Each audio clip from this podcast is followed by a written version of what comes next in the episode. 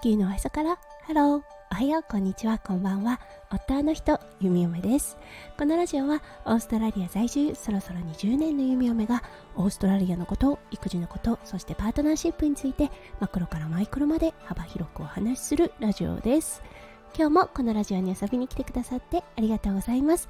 今日は3月22日水曜日ですね。皆さんどんな水曜日の午後お過ごしでしょうか？はい、弓嫁が住んでるオーストラリア、昨日まで今日と明日は雨だったんですが、予報がね、大幅にずれて、はい、今日はね、晴れてくれています。なのでね、ちょっと溜まっていたお洗濯を今ね、やっている状態です。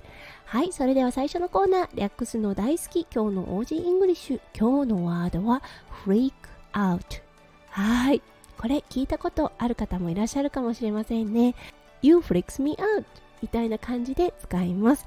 はい、これ驚くという意味なんですが、どちらかというとビビるっていうような意味があります。すごくカジュアルな砕けた感じの驚いたというような意味合いになります。うん、日常生活でとても使うワードとなっています。はい、それでは今日のテーマに移りましょう。今日のテーマは息子くん、もう少しで3歳半。はい。最近の気づきについてお話ししたいと思います。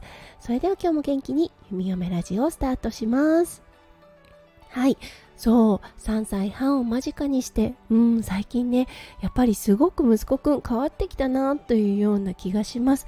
うん、詳しくはね、あの、3歳半になった時に、いつもね、やっている心技体の方でお話ししようと思っているんですが、そう、あの、最近ね、富に変わってきたのは、やっぱりね、表現力かなって思っています。うん、やはり自己主張というものが出てきました。そしてね本当に曲げれないっていう部分がしっかりと出てきてます。そう言葉で表現できないから声の大きさで表現すると言ったり叫んでみたり。そう2歳の時のねイヤイヤ期とはまた違ったそうあの怒りだったりとかフラストレーションの表現法が出てきたなというような気がします。うん2歳の時のねイヤイヤ期の時はもうねあの言葉もそこまで出てなかったのでそう何に対してそんなにイヤイヤしてるのかわからない。といった感じで弓嫁はねストレスっていうものを抱えていたんですが今は一個人として理由がしっかり分かってのねあのー、怒りの表現というような感じになるのでもちろんそれを理解して柔軟に対応できる時もあります。だけどねもうやってしまったこと過ぎてしまったことに対してね怒る時ってありますね。そういう時はねもうどうしよう途方に暮れてしまいますね。もうしてしまったやってしまったことが自分でしたかったっていうような怒りですよね。その時はもう過ぎ去るのを待つしかないなって思うんですね。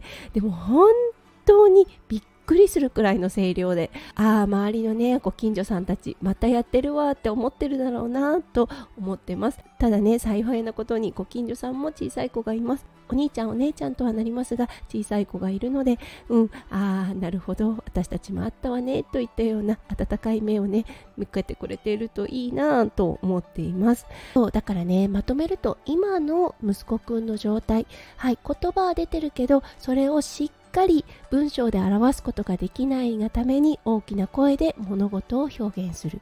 そして怒っている原因がしっかりわかるですね、うん、そこは説明ができたり状況判断でっていうようなこともあるのですが、うん、2歳児のイヤイヤ期の時に比べてしっかり理由がわかる。ということですね。そう、そして怒りの受け止め方。はい、受け止められる時はすごく満足した感じで納得してくれます。だけどね、受け止められなかった時、やはりとてもとても大きなメルトダウンって言います、こっちで。感触ですね。大感触を起こします。うん、途方に暮れることも多々あるのですが、あまあこれはね、育児の一環なのかなって思ってます。そうだけどね、やっぱりあの怒っていることが多くなったなって思ってます。そう正直なとこ個人と個人がぶつかっているなといったような感覚があります。はい。だけどねもしあの理不尽な怒りを向けてしまった場合ですね弓嫁がですよ、うん、はもうあのー、その後ですね謝ってます。ごめんね。さっきは必要のない怒りだったよね。ごめんね。ママ怒っちゃったねっていう感じでちゃんとねその場でフォローアップを心がけています。でもね小さい頃何かできた時にねわーすごいって喜んでいたこと成長してきていろんなことができるようになった息子くん。そう初めてできた時のその喜びとかっていうのをねそしてね褒めていた時の自分ですよね。その気持ちを忘れないようにしたいなと思い今日はね自分へのメッセージも込めてこの配信をさせていただきました。今日も最後まで聞いてくださって本当にありがとうございます。皆さんの一日がキラキラがいっぱいいっぱい詰まった素敵な素敵なものになりますよ。う弓嫁心からお祈りいたしております。それではまた明日の配信でお会いしましょう。地球のおへそからハロー。弓嫁ラジオ弓嫁でした。じゃあね。バイバーイ。